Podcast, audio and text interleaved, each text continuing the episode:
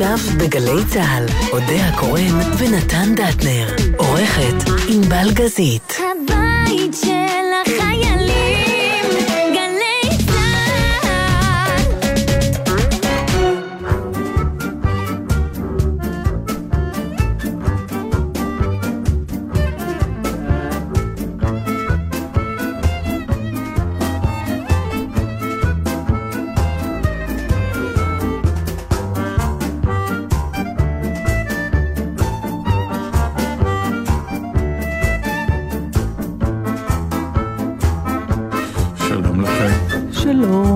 נתן דטנר, אודיה קורן, בלי ענבל גזית, וכל מעריציה אתם יכולים לעזוב כבר עכשיו.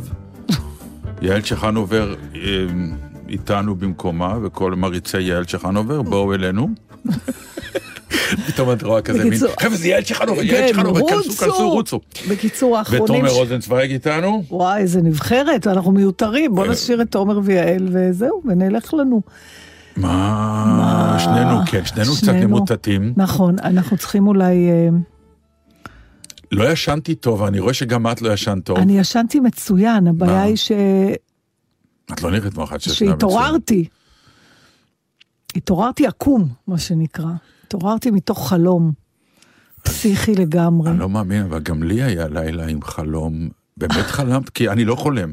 אני לא, אין אין לי דבר חלומות. כזה. לא, אני מתכוון, ברור שכולנו חולמים כן, כל אתה הזמן. לא זוכר. אתה לא זוכר. אני לא זוכר חלומות, אין לי, אין לי את הקטע הזה, באמת. זה, זה נורא... נורא... פעם בשנה. מה? תמצץ. אתה, אז תדבר מהר, תספר, שהוא לא יברח לך. אה, לא, לא, הוא כל כך אתה זוכ- שרוט לי בפנים, כי קמתי נוראי, וזה שייך כאילו... ואתה ל- יכול לחלק? לחלוק? אה, כן, כי אני יושב אצל מפקד תחנת גלי צה"ל. זה, בחלומך? ובחלומי, כן, והוא יורד, עכשיו, אני נמצא עם מישהי, וזה לא את. והוא מדבר על התוכנית שלנו, יו. והוא מודיע לנו שהתוכנית יורדת. ועכשיו, אני כועס, ואני אומר לו, מה אתה עושה? זה הנדוניה שלך עכשיו שאתה עוזב? לא יכולת להתאפק? מה קורה לך? ומישהי שנמצאת איתי מנסה להרגיע אותי כל הזמן, כאילו... אתה לא יודע מי זאת? לא. אבל זה לא את, וזה הטריד אותי כשקמתי. יכול להיות שאני כבר מצאתי מקום אחר לשדר ממנו. יש לי הרגשה כזאת. בעודך מנסה להפוך את יש לי רוע הרגשה הגזירה. ש...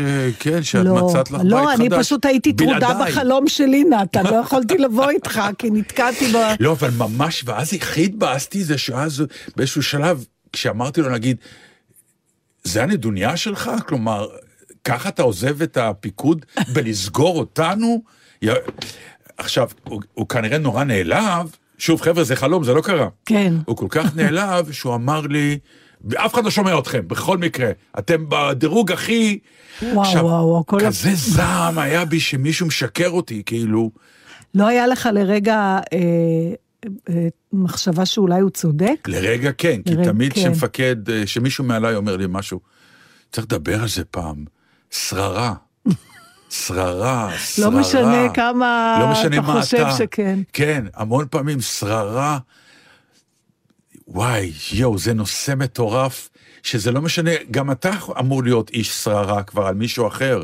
זה כמו המפקד, הרס"ר והחיילים, אז כל אחד מטיל על השני את הרוע ואת האכזריות, ומ- והוא מע- מעביר את זה הלאה. אבל משהו בשררה הזאת, וכשהתחלתי לזעום, טרקנו את הדלת והתעוררתי. עם מועקה. מבואס, מה זה מועקה? אני עד עכשיו לא הצלחתי לגמרי להתאושש. זה נורא, אני, איפה אני, את היית? אני הייתי ב... למה לא באת איתי? בדירה, כי אני הייתי מאוד טרודה. אני הייתי בדירה הקודמת שלנו, לא זאת שאנחנו גרים עכשיו, והיו לנו שם שכנים בחלום, שבנו בית, כאילו לקחו את אחת הדירות, וכאילו היו אמורים לשפץ אותה, ואני הולכת לראות את השיפוץ שהם עשו. והוא מדהים, הוא שיפוץ של, אתה יודע, של הכי הכי הכי? עשירים. כן, זה לא אבל הבית שלי, זה הדירה שלהם. אה, אוקיי. הם מעלינו, אבל אני רואה שהם הכניסו לדירה גם חלקים מהחדר מדרגות. שהכעיס אותך? ואמרתם, אתם לא יכולים לעשות דבר כזה, זה שטח ציבורי. והם אמרו, לא, אף אחד לא, מה אכפת לך, מתי היית פה פעם אחרונה?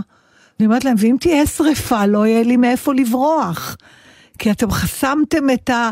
עכשיו, אני מתחילה לשוטט להם בדירה, וככל שאני נמצאת שם יותר, ככה אני רוצה להישאר שם יותר. כי זה ברמת גימור יוקרתי מטורף, שאני יודעת שאני בחיים לא אוכל להרשות לעצמי. הכל ארונות מלמעלה עד למטה, אה, ובאיזשהו שלב אני מתחילה לחפש מקומות להתחבא שם, כאילו אני רוצה להישאר שם. ואני צריכה להתחבא שהם לא ימצאו אותי.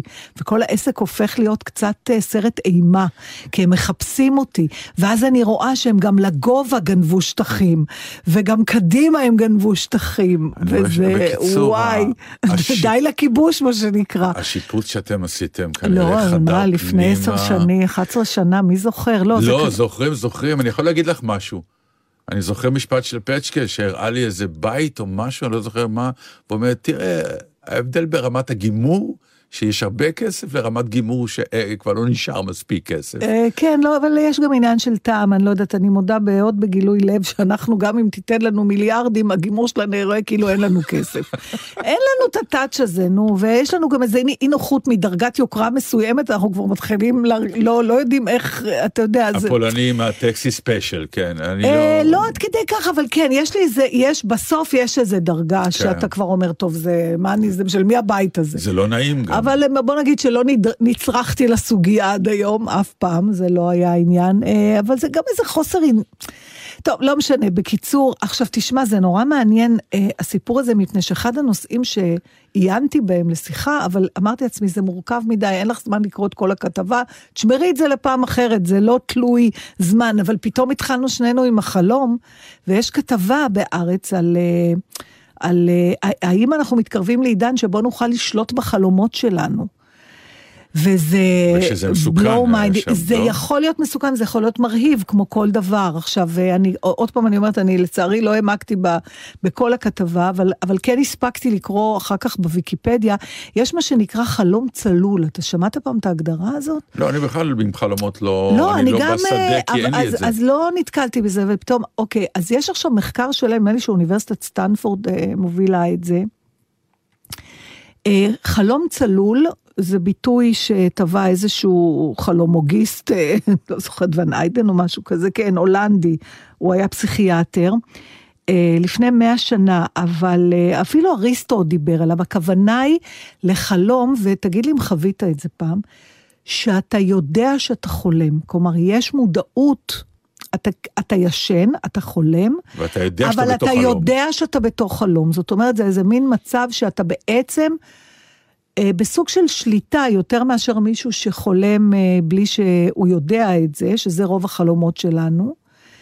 אה, ויש עכשיו אה, מחקרים שלמים, לפי הכתבה הזאת, שמנסים לג- ל- ל- לתת לנו יותר שליטה על הדבר הזה, בעזרת כל מיני טכניקות, שאתה תוכל בעצם, וכבמאי זה מעניין, אתה תוכל לביים את החלומות שלך. ברגע שאתה מודע לזה שאתה חולם, ולהזמין גם חלומות טובים, אם להזמין. חלומות טובים. אה, יש ניסיונות של חוקרים במעבדות שינה לתקשר עם החולם תוך כדי החלום שלו, על ידי כל מיני קודים שנקבעו מראש, כי הלוא החולם לא יכול לדבר. בכלל, יש איזה מצב בחלימה שלנו, שאיזשהו חלק במוח בעצם הופך אותנו למשותקים, חוץ מעיניים שרעפת ולא, איזה שהם שרירים שהם חיוניים להמשך החיים חיים. שלנו, כל השאר, המנגנון הזה משתק אותנו כדי שלא נבצע בפועל את התנועות שאנחנו חולמים עליהן. כי אם אתה... חוץ מחלומות של פיפי. באמת? כן. זה... יש חלומות זה ש... באמת, זה אני ממש פעם אחת עושים- זוכר, כן, שהיה חלום זה שהייתי? באיזה אירוע, ופתאום אני מוכרח אה, שירותים, וזה מחרבן לי את כל העניין, ואני אתה- לא הולך לשירותים, כי אני חייב עדיין להישאר, ואני לא הולך, ואני לא הולך. ואז פתאום אני, אני קם, ואני מרגיש שאני וואו. מאוד צריך, וזה היה כאילו חלק... אה, אז, אז יכול להיות ש... אז, אז הם מתקשרים. עכשיו, האנש, החולמים, הם הגיעו למצב שהחולמים מתקשרים איתם בחזרה, או על ידי מצמוצי עיניים, כי הם קובעים את זה מראש. זאת אומרת, אתה, הם מצליחים להגיע לכזאת דרגת שליטה, שאתה מכניס לתוך החלום שלך פעולות שהיית כבר ער. יש לזה כל מיני טכניקות. למשל, אחד הדברים שאומרים, שתתעורר ותתעורר, תסתכל על השעון ותגיד לעצמך, אני הולך לחלום חלום צלול, ואז תסתכל עוד פעם על השעון, ואם השעה היא לא אותה שעה, סימן שחזרת לחלום. או לחילופין תנסה להעביר את יד ימין שלך בתוך יד שמאל, ואם היא נתקעת ביד פיזית, אז אתה לא חולם, אתה ער, אבל אם היא עוברת דרך היד, אז אתה כן חולם. עכשיו, הסכנה היא, שדיברת עליה, שיכול להיווצר בסופו של דבר איזשהו טשטוש בין חלום וערות, עד כדי כך שלא תדע כבר מה המציאות ומה לא. בדיוק, בדיוק, וזה, על זה רציתי שני, להגיד לך, כן, שזה... אבל יש משהו וואו, במקום זה הזה שהוא באמת גם... מסוכן. הוא מסוכן, אבל מצד שני הוא קצת מושך גם. ברור, כל דבר טריפ. מסוכן מושך, נו. הוא טריפ כזה. עכשיו אומרים, תשמע, אם נשלוט בזה, זה מייתר למעשה אה, כל החומרים הנרקוטיים. אז אנשים פשוט ירצו ללכת לישון, יותר קודם מדי. כל, זה, אני רוצה את זה כבר שנים. אני נורא אוהבת לישון. אני, קוראים לי דברים מופלאים כשאני ישנה, באמת. מה יכול לקרות חוץ מחלום? מה זה נקרא קוראים לי דברים קודם כל, מופלאים? אז, אז קוראים דברים נהדרים גם אני. גם אוהב לישון, אני פשוט... אוהב, אה, כן. אוהב לישון כי משהו אנחנו אוהבים נעים לישון. לישון, כן, אני לא יודע, אבל מה שאת מספרת עכשיו מסבך לי את החיים של השינה. זה כאילו אני אומר לעצמי, תעזבו אותי, תעזבו אותי, יש לי שינה. לא, אבל השינה היא לא- ושקט, אז זהו, היא ואני לא- לא רוצה להתחיל לערבב אותה עם כל כך אז הרבה מסתבר, אלמנטים. קודם כל, אתה יודע, הדיבור על שינה ועל חלומות, זה, אני חושבת שמיום שנוצר האדם, אה, יש... יוסף בעל החלומות, נו. בדיוק, זה... ובחלומי. ופילוסופים חקרו את זה והתעסקו עם זה, ופרויד בטח התעסק עם זה. וממשיכים לעשות את זה היום מפני שזה אחד הדברים הכי לא מפוענחים. ואנחנו כאנשי, כ, אתה יודע מה, עזוב, כ, כמספרי סיפורים, אלו, אני, אתה יודע, לפעמים אני אומרת, נגיד אנחנו צריכים להגדיר את עצמנו באיזשהו אופן. כן. אז נכון, אנחנו אומרים אנחנו שחקנים, אבל אני חושבת שגם אני וגם אתה, אנחנו גם מספרי סיפורים. נכון. בהוויה שלנו. זאת אומרת, לפעמים, גם ב- כשאנחנו על תפקיד על הבמה, אנחנו אנחנו תופסים... חלק מ... חלק ש- מהעניין שלנו זה להגיד סיפור. לקהל, תשמעו סיפור. בעצם אנחנו, העניין. אה, אצלנו, לא אצל כולם זה לא, ככה. באומנות, תיאטרון והקולנוע אה, אוהבים- והספר, נכון. לספר סיפור. האמת שבכמעט כל אומנות היא מתחילה ונגמרת ב...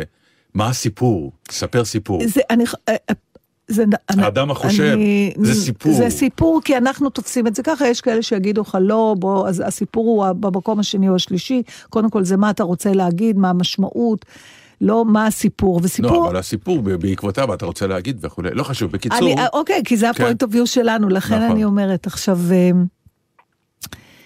האפשרות לספר סיפור, גם כשאתה ישן, היא מרתקת. היא מרתקת, אבל והיא- מצד שני יש- היא מפחידה קצת, ופתאום יש לי הרגשה שאני אומר, תעזבו אותנו עם זה. זה- לא, כאילו העניין שאת אומרת זה אחד הדברים הכי פחות מפוענחים, אני אומר, אל תנסו לפענח את זה, זה לא... ואם פענחנו, אז, אז מה?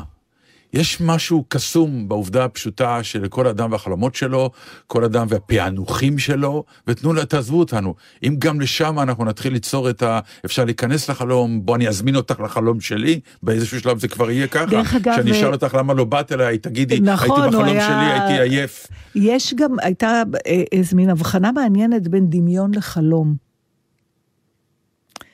ואם הבנתי נכון, אני חושבת שעיקר, ה- או בוא נדבר על זה, מה בדמיון ההבדל. אנחנו שולטים קצת, כלומר, אני מבקש ממך כרגע לדמיין ואת עושה את זה. אנחנו- חלום זה... כן, אני, אני אגיד לך מה, מה ההבדל בחלום, וזה מה הקטע המוזר. אתה, מבחינתך זה קצת כמו אה, מציאות אה, רבודה, אתה באמת עושה את הדברים שאתה חולם עליהם, אתה לא פסיבי, אתה לא רק מדמ... בדמיון אנחנו מד... מדמיינים את עצמנו עושים, בחלום, you actually doing כן, it. כן, אני הייתי במשרד והייתי התבאסתי. והייתי, ו- הייתי כן. ממש, והערכתי נכון. בזה, ו- ולכן אנחנו חשים תחושות ממש אמיתיות כמו פחד אם מישהו רודף אחרינו. לכן אתה קם ואתה ש- נורא מאושר אתה- שאתה בעצם לא בחלום, אם היה לך חלום בלהות. נכון. כן. עכשיו, דרך אגב, הטכניקה הזאת של אה, לחלום צלול והניסיונות של החוקרים עכשיו להגיע למצב שאתה יכול לתזמן את הדבר הזה, חלקם גם בשימוש לדברים תרפויטיים. כמו להתמודד עם סיוטים, יש אנשים שיש להם סיוטים חוזרים, לך יש סיוטים חוזרים? לא. אף פעם לא היה לך? לא. וואי, לי יש. תני לי אחד. היו לי, זה נורא נורא מעניין. כשהיו לי, אחד זה שנופלות לי השיניים. לא הבנתי. נופלות לי השיניים. כן, אני מה? חולמת שכל הפה שלי מלא, כל השיניים שלי, זה כל כך מה זה מוכר- נקרא נופלות? נופלות. לתוך היד, את אני, רואה אותם אני ביד? מחזיקה את היד מחזיקה? כדי לתפוס אותם, כדי לנסות להחזיר, תקשיב, זה מטורף, ותמיד זה קשור למקצוע. הסיטואציה משתנה, כלומר, פעם זה לפני שאני עולה לבמה, פעם זה כשאני בדרך, פעם שאני כבר על הבמה, אבל תמיד אני צריכה לדבר והשיניים שלי נופלות. ואני מתעוררת בכזאת אימה, שאני צריכה להעביר, הנה, זה ההבדל בין דמיון. אני ממש צריכה בפועל להעביר לשון על השיניים שלי בשביל לראות שהם, כי אני לא יודעת אם אני קמתי, או אם זה אמיתי או לא. הסיוט שהיה לי, שחזר אולי כמה פעמים, אבל זה מעט מאוד. וזה, כי אמרת שזה קשור למקצוע, זה כנראה הפחדים שלנו, אה, זה כן. שאני מאחר להצגה, אני מאחר. וזה קרה לך יותר מפעם יותר אחת. מפעם ונכון, אחת. כל פעם הסיבה לאיחור הייתה אחרת, כן. אבל תמיד אתה מאחר. אבל אתה מאחר, זהו. וכש, ו, ואני קם ואני במיטה ואני מסתכל על השעון ואני אומר, אה, זה בכלל בוקר, אני אין לי מה, אבל זה סיוט, זה סיוט. זה יאללה, סיוט ממש. חפרנו אה, כבר על אה, החלומות. טוב, טוב, היה לי עוד סיוט אחד לספר, לא, אבל זה מעניין, אני כן אספר לך. יאללה, זה, נו. זה משהו נורא אישי, אבל אוקיי. אה, כשהייתי ה- ילדה, נופל לי האף, לא, לא? כשהייתי ילדה, אה, הייתי מתעוררת, אוקיי, אבא שלי נפטר כשהייתי בת חמש, ו... אימא שלי הייתה צריכה בשלב מסוים להתחיל לעבוד בלילות, כי אה, היא הייתה אחות ושילמו יותר כסף. ואני הייתי ילדה באמת, אין, אם הייתה לי ילדה כמוני, היא לא הייתה הילדה שלי. באמת קוץ בתחת, ולא הסכמתי ש, אה, שתהיה לי בייביסיטר. בטח הייתי כבר בת שש או שש וחצי, ואמרתי, אני יכולה להישאר לבד, הכל בסדר. וכנראה שזה היה בכל זאת מפחיד, כי היה לי אה, חלום שחזר על עצמו, שאני אני, אני על אונייה, והאונייה מתחילה לטבוע. וכל לילה הייתי, לא יודעת אם כל לילה, כן, אז אתה יודע, מרחק השנים, אני לא יודעת להגיד, אבל אני כן זוכרת שזה היה לא פעם ולא פעמיים, הייתי מתעוררת ומקיאה במציאות. כתוצאה מהחלום. מהחלום שזזת ש- על הספינה, שאני, מה שזה. לא יהיה, שאנחנו הולכים לטבוע ואני מתעוררת כן. ומקיאה.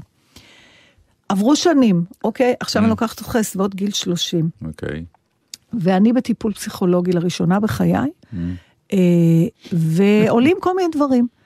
ובין השאר עולה גם ה- הסיפור הזה, שאני זה, ואחרי כמה חודשים של טיפול, אני איכשהו מס... אה, אני יודעת מה היה הסיפור. אימא שלי אז בדיוק התפרצה לה מחלת נפש, כמה, איזה שנה, שנתיים קודם, והייתי כולי בתוך הסיפור הזה, וזה השפיע עליי נורא, וחזרתי להקיא. מדי פעם הייתי מקיאה. ואז אני מספרת את זה לפסיכולוגית, והיא אומרת לי, זה כמו שהיית קטנה. אני אומרת לה, לא, אז הייתי ילדה, עכשיו אני מספרת לך משהו אחר. Mm. ואז היא אמרה לי משפט שעמם אותי, שבעיניי, אתה יודע, כשמדברים על פריצות דרך בתהליכים אה, פסיכולוגיים, לא משנה אם טיפול או זה, בעיניי זה אחד מהם, שהיא אמרה לי, זה אותו בן אדם, את והילדה זה אותו בן אדם. Mm. וזה פעם, ש... אתה יודע, כי תמיד אמרתי, זה היה כשהייתי ילדה, עכשיו זה משהו אחר. אמרה, לא, אתם אותו דבר.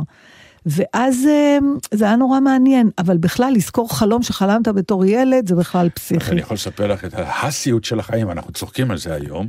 הוא לא חזר, הוא פשוט היה... והפעם, פשוט הזכרתי את הפסיכולוגית, אני חושב שאני הייתי הייתי- הייתי הילד הישראלי הראשון שבגיל שש אה, הלך לטיפול פסיכיאטרי למה? בגלל סיוט. איך אני לא יודעת על זה? תראה, גם אני לא כל- ידעתי על זה. כי סיפרו לי. מה, מה לאחרונה? שקרה, לא, לא, מה אוקיי. שקרה, ביני לבין אחותי יש הפרש של שמונה שנים, אוקיי. של שבע שנים, סליחה. אז כשאני נולדתי, אז באופן טבעי אחותי כאילו הפכה להיות אה, מה שנקרא the second mother, האמא השנייה כן. ולפעמים אפילו האמא הראשונה. והיא הייתה לוקחת אותי, אימצה אותי כאילו, והייתה לוקחת אותי לבילויים של החברים שלה. זה שבע שנים. כן, זה משמעותי. כן, עכשיו בתקופה ההיא היה כמובן רק קולנוע, לא היה טלוויזיה, כלום, ובדיוק בתקופה הזאת הסרטים ההודים היו השלאגר הכי גדול. רג' קפור, כל מיני כאלה. והיא לוקחת אותי לסרט, אני בן, באמת, לא יודע, שש, חמש, ילד קטן מאוד, היא לוקחת אותי עם כל החברות שלה לסרט הודי. היא ידעה למה היא לוקחת אותי, ורצה הגורל, והסרט התעסק בחבורת מצורעים. שהמלך כלא אותם מתחת לאדמה כי הם מצורעים, ושלא ידביקו את כל ה... ואחד הראג' קפור הגיבור באיזשהו שלב, לא יודע למה, פותח אה, את הפתח שיש על הרצפה, שמתחתיה. כלואים כל המצורעים, הוא פותח, ואז יש זום אין של המצלמה, ואל המצלמה, אלינו, אליך, כל המצורעים עולים על ארבע. עכשיו באמת, עם איפור הודי, בלי, באמת הם נראו כמו זומבים, כמו סרטי כן, הזומבים של כן. היום, רק עם הרבה יותר גרוע. והם עולים אליי, אל החיים, אל הפנים. ואתה בן כמה? ואני בן חמש, לא יודע. אני, לא, אין. עכשיו, אני זוכר את התמונה הזאת עד היום.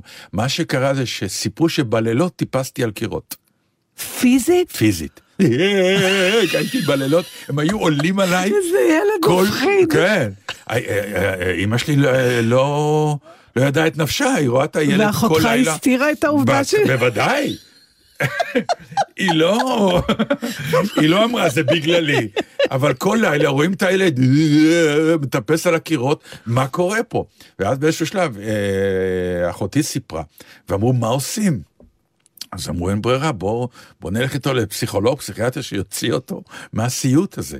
עכשיו זה נורא מעניין, את הקטע הזה אני לא זוכר. מה אתה לא הטיפול. זוכר של הטיפול? אתה לא כן, זוכר? לא זוכר. לך תדע, אולי כלאו אותך במרתף עם מצורעים, לא פעם יודע. האמינו בשיטות כאלה, אתה יודע. אבל לא- התמונה הזו שהמצורעים עולים אליי, אני זוכר, נצמדתי, מכירה תמיד את התמונות שרואים ילד נצמד לכיסא עם עיניים עגולות וצורח, זה מה שהיה לי. זהו, זה הסיוט. מה שבאמת מעניין אותי, ואולי בזה נסיים, כשאתה מתעורר ממשהו נורא עוצמתי, ואתה מבין שזה היה חלום. לכאורה היית צריך, היינו צריכים להתנשף ברווחה ולהגיד יאללה, חלום. אבל זה נשאר איתנו.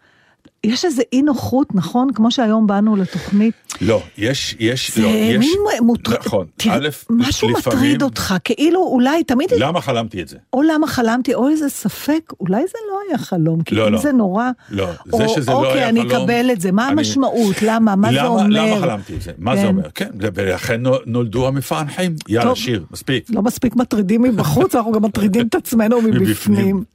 מבפנים. Dream,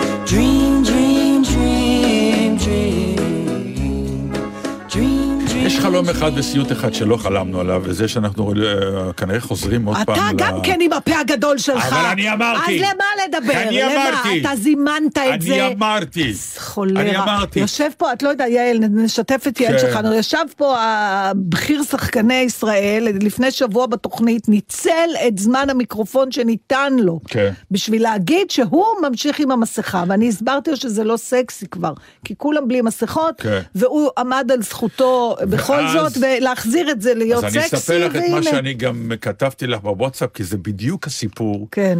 של, של העניין שכשהייתה תקופה שבריכת גורדון לפני השיפוץ, הייתה כזאת בריכה של הסלבס, היו באים ביום. היו שוחים, זה היה כזה מין מאוד אין שהסלבס היו שוחים בגורדון.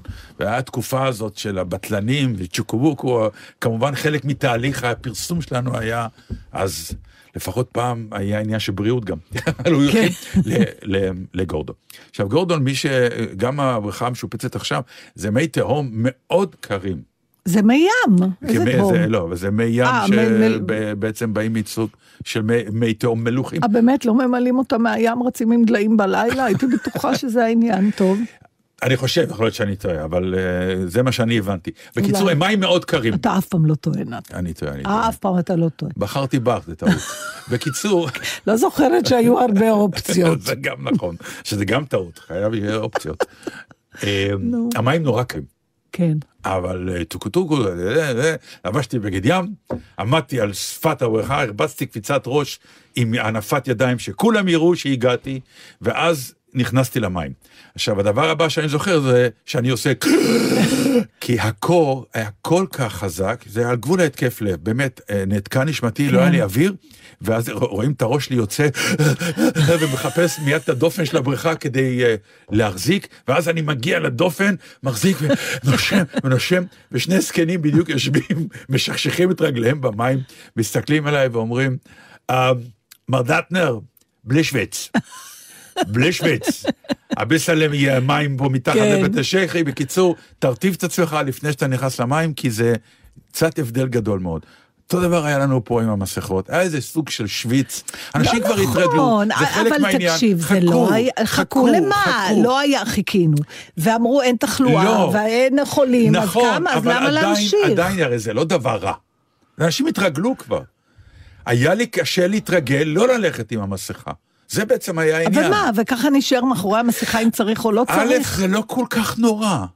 אני זה לא לא כל כך מסכימה נורא. איתך. במזרח, בלי עין רע, הרבה אנשים לא, הולכים אבל, עם ה- מסכה. כן, אבל אתה, אתה, אני אתמול פתאום חשבתי על זה. הסיבה שהרבה אנשים הולכים עם מסכה במזרח, זה אם אתה חולה. אבל בסדר, זה אותו דבר. לא, אם אני חס לא. וחלילה, אולי יש לי קורונה, אני לא אדביק, אם יש לי אבל מסכה. הם לא הולכים עם חס וחלילה, הם הולכים אם הם יודעים שיש להם איזושהי... אי אפשר זה. הכל או בחיים, אנשים- גברת ו- ג'ינג'ית, לא, אי אפשר. אני לא מסכימה איתך ואני אגיד למה גם, אני אנמק. מנמקי. דברים שהם לא טובים, אני לא אוהבת להתרגל אליהם. זאת אומרת, כי, כי אז אתה, הגבול בין להיזהר ובין להיות פרנואיד או היפוכונדר הוא מאוד דק. אני דווקא, כן, אין לי בעיה. כשצריך, נשים מסכות. היה מצב שלא היה צריך, נוריד את המסכות, ואם צריך עוד פעם, עוד פעם נשים. אבל אם הסכנה חולפת ואתה ממשיך להגן על עצמך, אני... אבל מרג- הסכנה בדיוק זה נכנס- העניין. איפה השוויץ? אבל היא לא חלפה. היא היא לא. מה אתה? אני לא היה חול, לא היו חולים, מה זה לא? היא לא היו חולים בפרק זמן אז הזה. בפרק זמן הזה הורדנו את המסכות, ועכשיו אם צריך נשים אותם עוד פעם, אבל אם אם, הילדים היו הולכים עם המסכות בבית ספר, יכול להיות שזה לא היה קורה. קודם כל אנחנו לא יודעים, כי תכף. תכף יהיה, איפה אנחנו, באיזה אות, אנחנו בדלתא עכשיו? מה יש אחרי דלתא? יודעת למה? כי סיגמה? האלה, אה, שר החוץ ההודי, נשבר לו התחת. אה, חבר'ה, תפסיקו לקרוא לזה הווירוס ההודי. בסדר, היה בריטי. ואחרי זה היה דרום אפריקאי, כן, למה אין ישראלי? איך לא המצאנו אחד ישראלי חזק כזה? כי שום דבר לא יגן נגדו, עדיף שלא יהיה, אבל יכול להיות שהווירוס הישראלי יהיה זה שחודר גם את המסכה. לא, הווירוס הישראלי יהיה הראשון שישבור את פייזר. יכול להיות. אנחנו נראה להם מה זה. כן, הוא מחכה בצד. יכול הוא אומר להיות. שהוא ההודי, הבריטי וכולי. יאללה, אז, תשמעי, שאלה אותי רגע. מישהי שאלה. נו, אני עכשיו מצלם סדרה, אני מוקף במלא צעירים. זה נושא לשיחה בפני עצמו, כי אני האיש הכי מבוגר בסט. מה, אתה עוד מודע לזה? לא רק שאני מודע לזה, אני מרגיש את היחס. אני גם רוצה לפעמים לצאת מזה, זה לא מצליח לי. כי אני רואה דטנר כיסא שב, כל מיני כאלה. יא, מעניין מה יש, לי אני לא מקבלת שום יחס כזה. לא, יחס לא של כבוד, יחס של אדם של מבוגר, זהירות. שצריך לעזור לו. כן, זה לא, לא אז נעים, לא. אז זה לא פנייה חשוב. לקאסט הצעיר שלי, לתשומת לבכם. הם כן. כן שואלים אותי בהסעות אם אני רוצה לשבת קדימה, שזה בתיאטרון הסימן הכי, שזה אומר ברור, שהזדקנת. ברור, ברור, אצלי כבר לא שואלים, אומרים דטנר שב מקדימה. אני לא רוצה לשבת מקדימה. אני דווקא כן אוהב לשבת מקדימה, זה הכיסא הכי נוח פשוט, אבל... ואז פתאום, סתם לסבר את אוזני האנשים, קולנוע וטלוויזיה זה באמת, כשאתה בא ליום צילום זה אומנות ההמתנה. ברור, אתה ממתין כן. המון ואתה מצלם מעט. נכון. ככה זה, כי מכינים את הסט וזה לא אלאה אתכם, אבל כשיש יום צילום של 12 שעות, אתה מצלם נטו 30 דקות אולי. אולי. אז אתה בהמון המתנה, ובהמתנה יש המתנה, אז uh, מתחילים לדבר ולשוחח וכולי וכולי. וישבנו אני וחבורה של כמה שחקנים צעירים. אבל הייתה מישהי שהיא כבר, מה שנקרא, היא כבר בשלושים שלה. זה צעירה, אבל היא עדיין עוד אה, לא התחילה, מה שנקרא, היא צעירה רק אם אתה בן 60. אה, אז היא צעירה. אם כן. אתה בן 25, היא כבר לא צעירה. בדיוק, אז. אז מבחינתי היא צעירה מאוד. כן. ואז היא אמרה לי פתאום משפט, תגיד, דטנר, נכון שפעם היה יותר טוב? עכשיו, גם אני כזה הסתכלתי עליה ואמרתי, מיד אמרתי כן, דרך אגב, זה מעניין. מיד אמרתי לה, כן, שתדעי לך, כן. אה, ואז מצאתי את עצמי אומר, לא, הופה, נפלת לנוסטלגיה, ותמיד מה שהיה פעם יותר טוב וכולי. אבל אז ניסיתי להסביר לה, היא אמרה לי, "ל- ל- ניסיתי להסביר לה למה אני חושב שהיה באמת פעם יותר.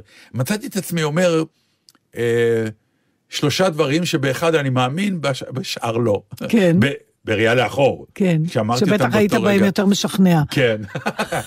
אמרת, תשמעי, אז אה, אה, אה, העולם היה טיפה יותר נאיבי. יכולה לקלוט את זה בהכל, באומנות שהייתה, במוזיקה שהייתה, וב... העולם היה פחות ציני, פחות לא... וגם, לא יודע, מצאתי את עצמי מברבר שם. ומצד שני אמרתי לה, עוד אנחנו, כן היינו הדור שעוד יוצר את המדינה הזאת, עוד בונה עוד כמה דברים, כי עכשיו כבר זה דור שהמדינה, זהו זה, עכשיו המדינה צריכה לשרת אותנו. אנחנו עוד היינו באזור שכן מבינים שצריך עוד לשרת את המדינה, צריך עוד לעזור לה להיבנות, והכי חשוב, ואז לקחתי את המכשיר הזה ואמרתי לה, את הטלפון. לא היינו בהישג יד כל הזמן. כלומר, נגיד הלכת ל- לבלות, אוקיי? לשבת במסעדה. גמרנו, אי אפשר לתפוס אותך. נכון. את זוכרת את הסרטים שהיו באים, המלצר, אה, מי זה מיסטר, מי זה גברת אודיה קורן, ואת מרימה את היד, כן. there is a phone for כן. you, ואז את הולכת לטלפון. לדסק, לטלפון ומדברת. פשוט ה- הרעיון שאתה בלתי מושג לרגע, ואתה יכול לשבת עם האישה או עם, אה, במסעדה ולבלות, או אפילו בסרט, היום כולם, את רואה, אתה- נכון. ופשוט אתה, גמרנו, אף אחד לא יכול להשיג אותך, ואתה עם עצמך, והבילוי השלם, אתה לא מוטרד. זה עולם שאנחנו כבר לא מכירים אותו. וזה כנראה התשובה הגדולה. אה, תשמע, קודם כל, אני חקרתי רבות את הנושא הזה של פעם היה יותר טוב, ואני אפילו עשיתי עליו ממש חצי מהסטנדאפ שלי, זה סביב הדבר הזה, כש...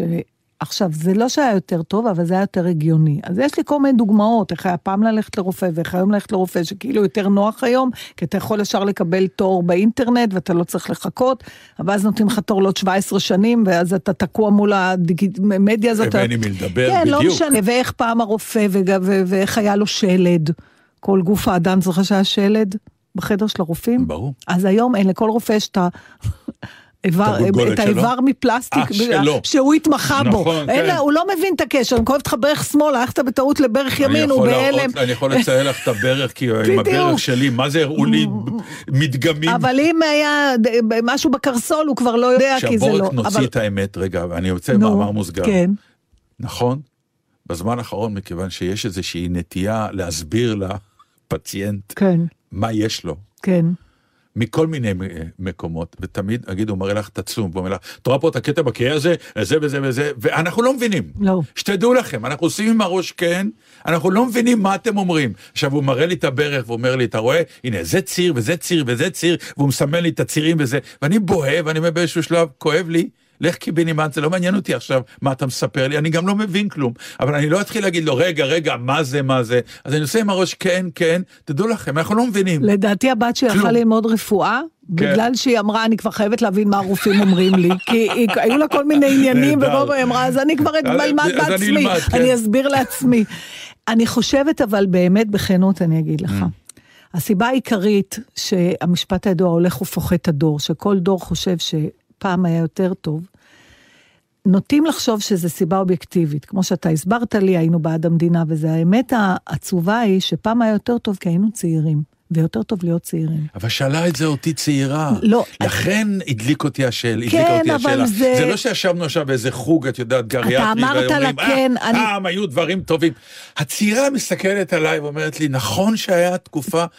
קודם כל זה שאני הצגתי את התקופה הזאת, זה כבר היה קשה לי, עצוב, כי את מי היא תשאל, רק אחד לא, זה שאתה שהיה שם. פעם. כן. עכשיו, אנחנו, אני, אנחנו את ההורים מתחבר שלנו, למילה פעם, אלוהים. לא שאלנו אף פעם, כי אנחנו ידענו מה היה הפעם שלהם. נכון. אני לרגע לא חשבתי שהפעם של אימא שלי היה יותר טוב ברור, משלי, ברור. וג, ולא משנה, בהקשר של השואה, כל המהגרים, כל הזה, ידעו שפעם לא היה יותר טוב. מתי התחילו לשאול אם פעם היה יותר טוב? כשנהיה דור...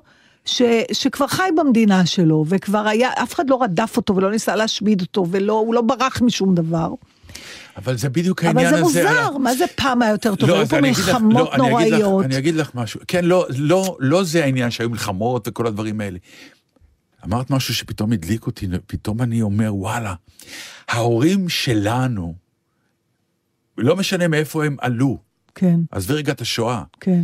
היו זרים בארץ. נכון, ואנחנו היינו הראשונים בעלי נכון, הבית. נכון, זה מה שאני לכן אומרת. משהו בהרגשה שאמרתי, שאנחנו עוד היינו חלק מהבנייה של המקום הזה, כי היה לנו ברור שאנחנו בעצם אלה שלמענם עלו.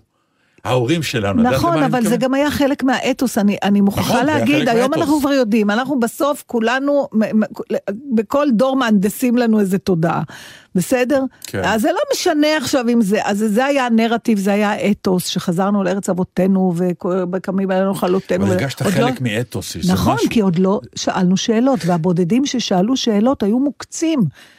ואנחנו מכירים לא מעט אומנים כאלה, אנחנו יודעים מה היה מלכת האמבטיה מה זה היה מלכת האמבטיה? מה זה היה חנוך לוין אחרי מלחמת ששת הימים? כן. או התרסה ליבוביץ', או... מי של- רצה לשמוע את הדברים האלה? זה נכון. פגע באתוס, זה, זה הרס לנו את כל התמונה היפה, לא רצינו לשמוע, זה שכמה שנים אחרי זה פתאום אתה כן, אומר אבל וואלה. זה, זה, זה כבר סיפור אחר, אבל כאילו אבל זה... אני חושבת שזה היה אבל נפלא. למה צעירה שאלה אותי? את יכולה לפענח את בגלל, זה? כן, אני חושבת שאולי יש, אין להם במה להאחז, כי מראש הם גדלו לתוך ספקות. אנחנו, בזכות האתוס הזה, שהיום כן. אפשר לבקר אותו, אבל הוא- הוא, הוא נתן הוא לנו... צמצם לנו את השאלות הוא ונתן לנו את הש- תשובות גם אם הם לא היו טובות. לנו משמעות. כן, יש משמעות לזה שאנחנו פה, אנחנו לא סתם פה. כן. היום, אולי תודה לאל, כי לא צריך את זה, אני רואה את זה הרבה מאוד פעמים על אנשים בגילאים האלה, הם נדרשים ליצור לעצמם את המשמעות של עצמם.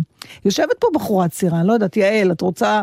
יש לך משהו להגיד על זה, את, יעל? מה, את- בת כמה את? את אמנם לא בת 30, אבל לא, אני בת אה, 21. אוקיי. אה, זה הצעירה מאוד, את לא יכולה בטוח, היא לענות. נראית לי, את מבינה על מה אנחנו מדברים? האמת שכן.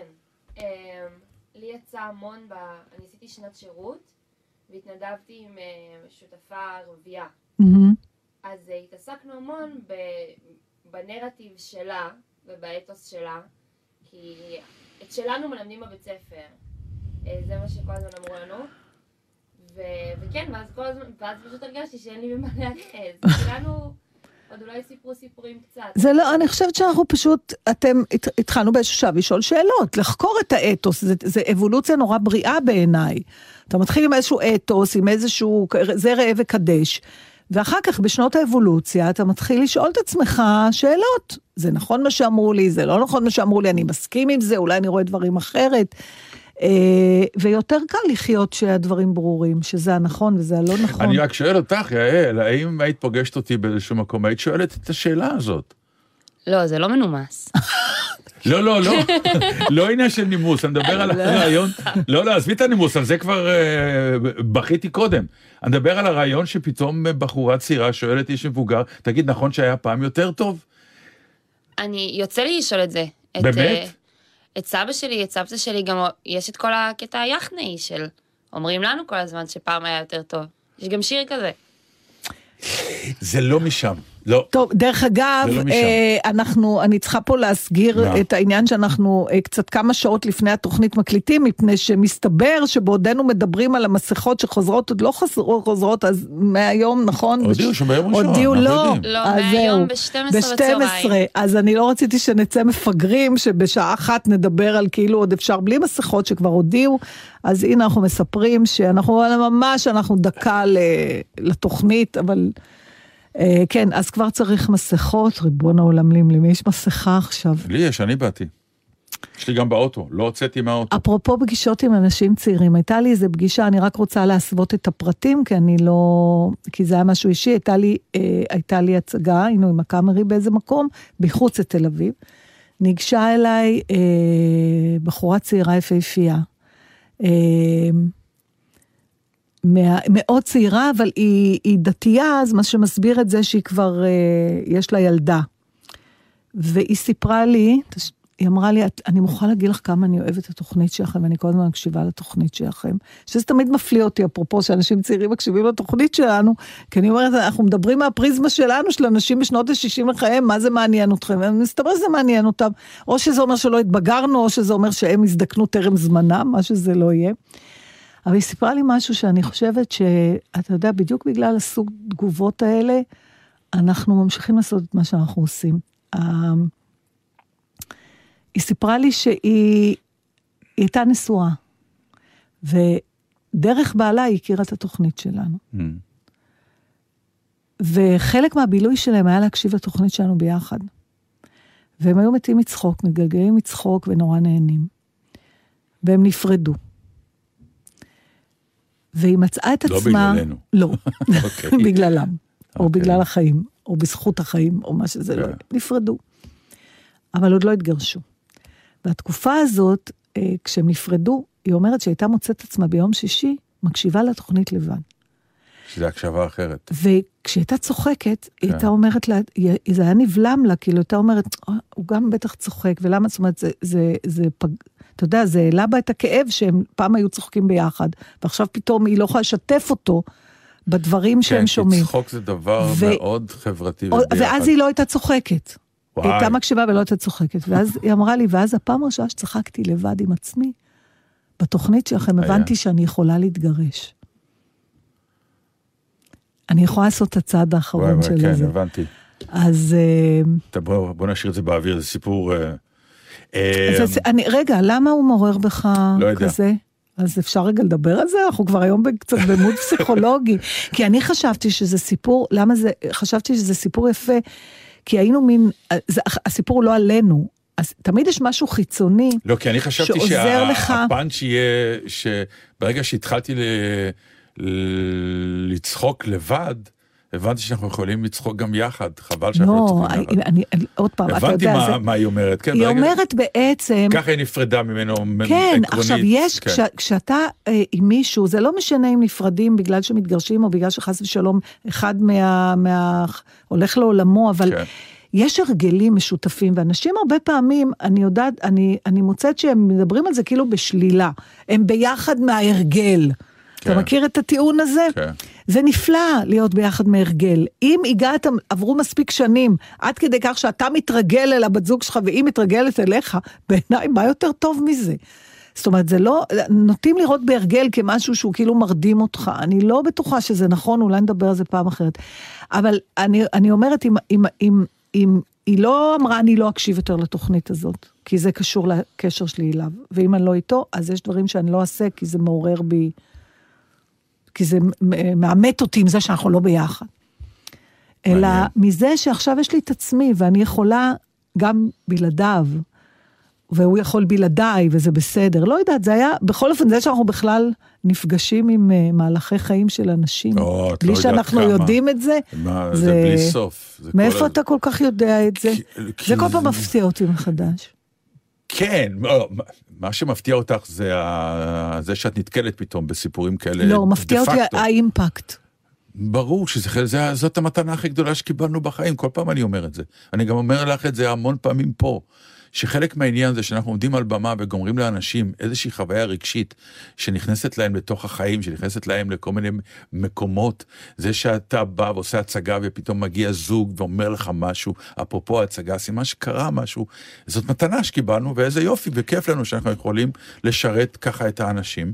מה, ו- איזה אימפקט לך היה ממישהו? אתה זוכר? אתה יכול היום, כשאתה מסתכל אחורה, להגיד משהו או איזשהו... תשמעי, אה, זה התחיל שבשנת 85 עשיתי טרנסג'נדר על הבמה, ומחזה שהתעסק ב...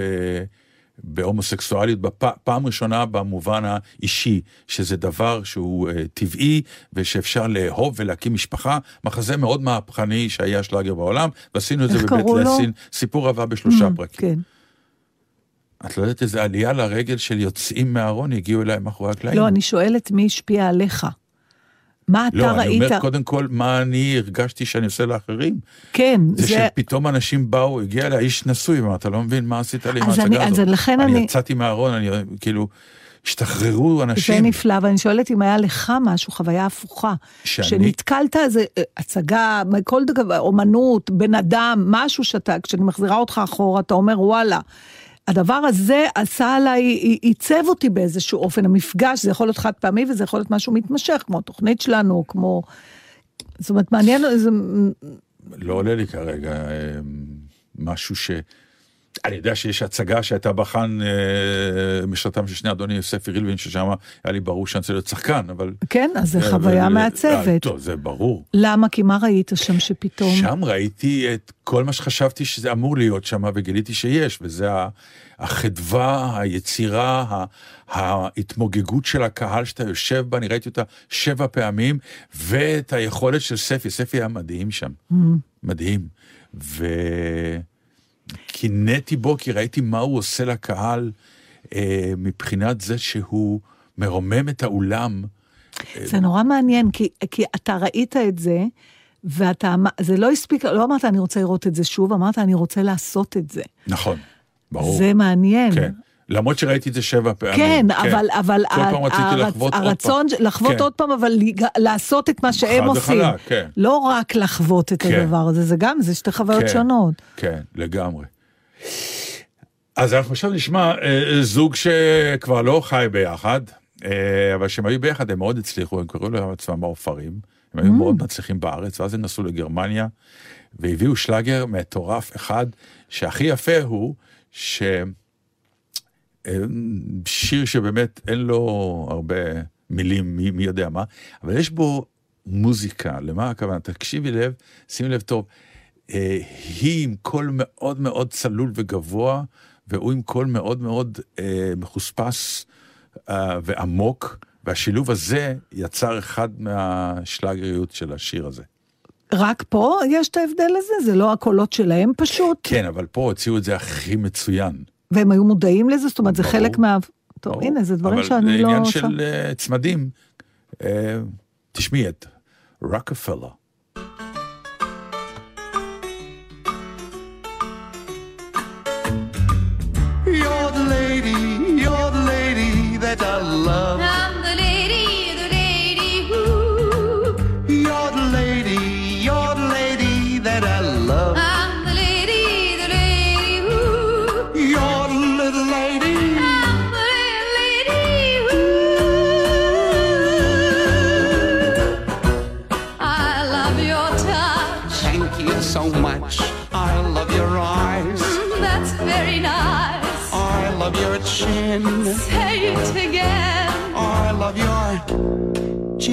chin chin.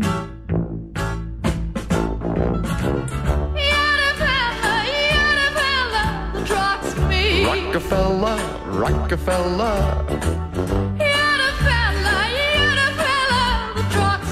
Rockefeller, Rockefeller. You're my Rockefeller. I'm your Rockefeller.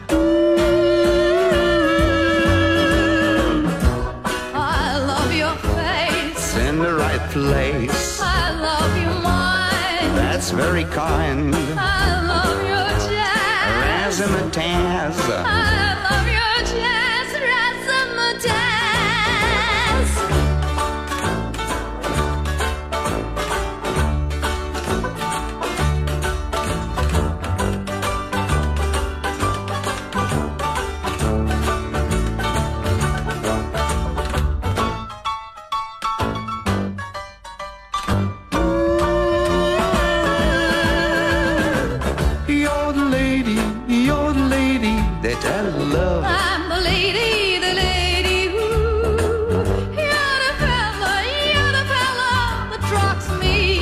Rockefeller, Rockefeller.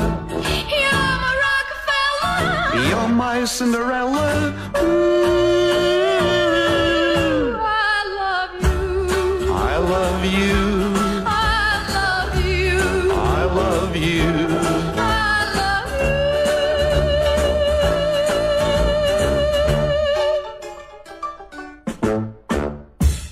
לא נשאר לנו הרבה זמן. יש אה, לאלון עידן ב- בהארץ, יש כתבה בדיוק על ה... חשבתי לי אותה גם. ראית את העניין? ראיתי, כן. של אבל- האלה שיוצאים, שעזב את הקבוצה בוואטסאפ. כן, זה תמיד אה, מעורר, ברור, זה לא כולם עובר ככה. בלחץ, כן. בדיוק דיברנו הרי אה, מה, שהמכשיר הזה הוא, בוא, הוא בוא רק הרסני. תספר קצת מי שלא קרא. שכאילו אה, יש, יש לך קבוצת וואטסאפ, ואז אה, הקבוצה מתנהלת ופתאום כתוב זה וזה, עזב את הקבוצה. טוב, כל הקבוצה נכנסת ללחץ, מה קרה? למה הוא עזב? האם מישהו הטריד אותו? האם הקבוצה הזאת כבר איבדה את שלה שאנשים מתחילים לעזוב? האם הוא נפגע?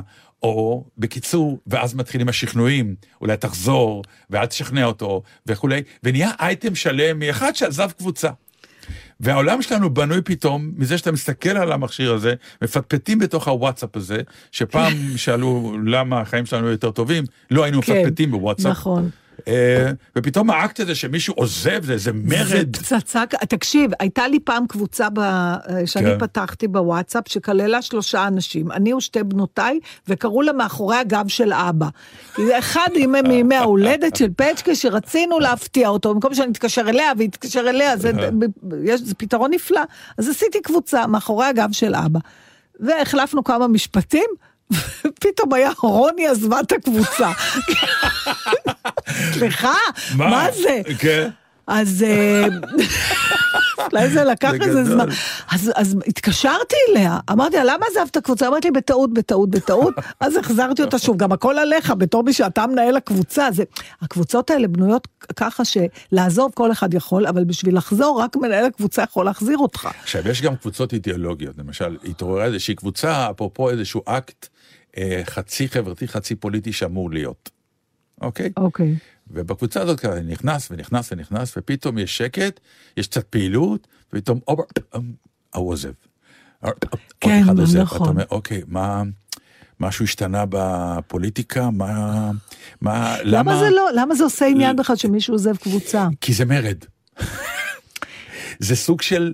לא, זה רק מעליב, כאילו, זה או שאתה, אנחנו לא מעניינים אותו, או זאת אומרת, זה לא משהו בטוב, שהוא אומר, אני לא רוצה או להפריע. שעשינו טעות וכל הקבוצה הזאת היא טעות, זה גם הייתה יכול לי להיות. פעם דבר כזה. שכל הקבוצה טעות? מישהו פתח קבוצה בטעות עם איזה 200, אני לא יודעת, המקסימום משתתפים שאפשר, כן. ולא יודע, לא הבנו מי זה, ולא הבנו מה זה קשור, ומה זה, ואז בבת אחת כל האלה עזבו גם, כי כולם הבינו שמדובר בטעות. לא יודעת איך זה קורה בטעות, מישהו נלחץ בקיצור, כל אני אנשי מוכרח קשר. לומר לך שכל פעם כשאני עוזב קבוצה, יש לי... למה לעזוב נעים. קבוצה? לא, יש אה, קבוצות שהם למחוק איבדו את הפעילות, נגיד היינו פעם בפעילות. נכון, וזה, אז מה- למה ו- שזה לא יישאר? אה, כי מדי פעם מישהו בקבוצה פעיל, פתאום שולח איזה- שולח איזה משהו נכון. וזה מנג'ז. נכון. אז פתאום אתה עוזב את הקבוצה ואתה הולך רבע שעה, לא נעים לך.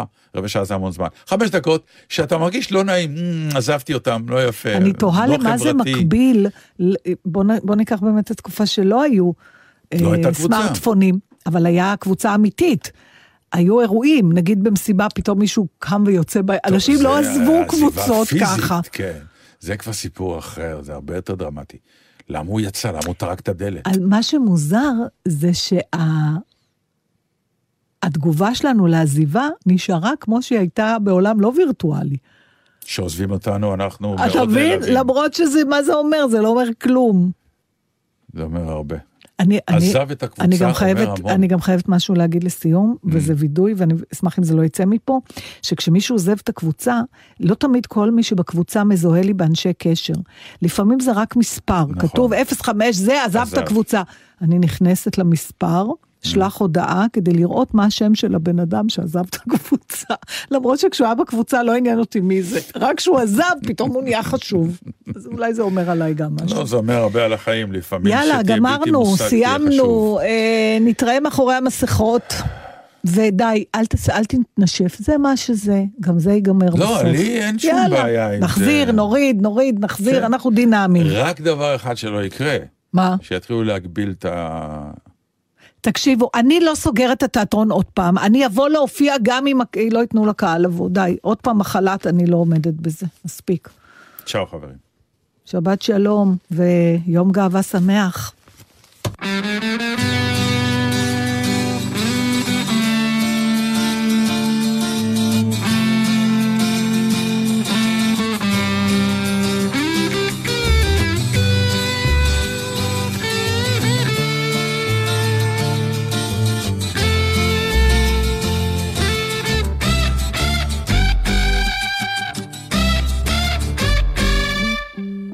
שהיה פה שמח לפני שנולדתי.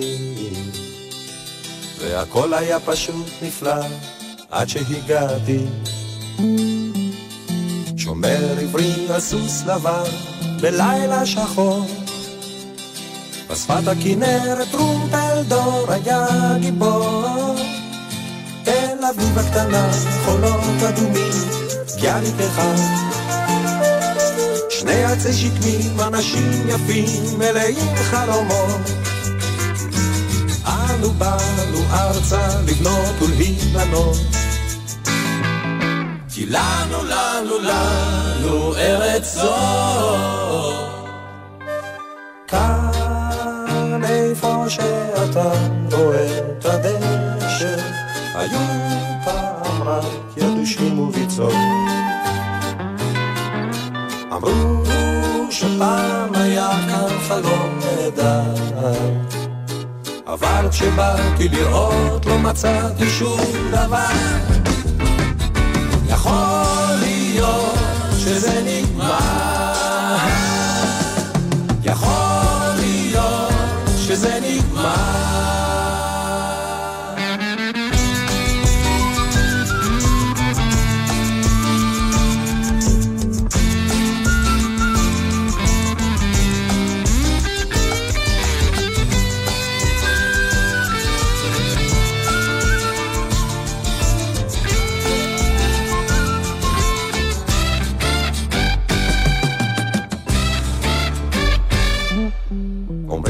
שהיה פה שמח לפני שנולדתי מה נשמע, נשמע, סוף השבוע, העיר של החיילים. גלי צה"ל כבר 70 שנה. כל שבת ב-10 בבוקר, יורם סוויסה לוקח אתכם למסע מוסיקלי, והשבוע, מסע לחופש הגדול. אז סטפן, מה אתה אומר? יש גזענות? ברור שיש גזענות בכל העולם, כל מקום, כל פינה. גם כאן בארץ? גזענות זה משהו שהוא נמצא תמיד. מסע עם יורם סוויסה, מחר ב-10 בבוקר, ובכל זמן שתרצו, באתר וביישומון גלי צה"ל. 70 שנה לגלי צה"ל. היום חוזרים בזמן עם יואב גינאי ובוגרי התחנה הכי מרגשים, לשיחה על החוויות מהשירות ועוד. והשבוע, גיל עומר. אני מקבל טלפון מאודי סגל, ירו ברבין, אני רץ לשם. פתחתי את הדלת לאולפן, אמרתי להם, צריך תגובה מחוסיין. ואחרי ארבע דקות קוראים לי ואומרים, חוסיין על הקו. תחנה בזמן, הערב בשש, גלי צה"ל.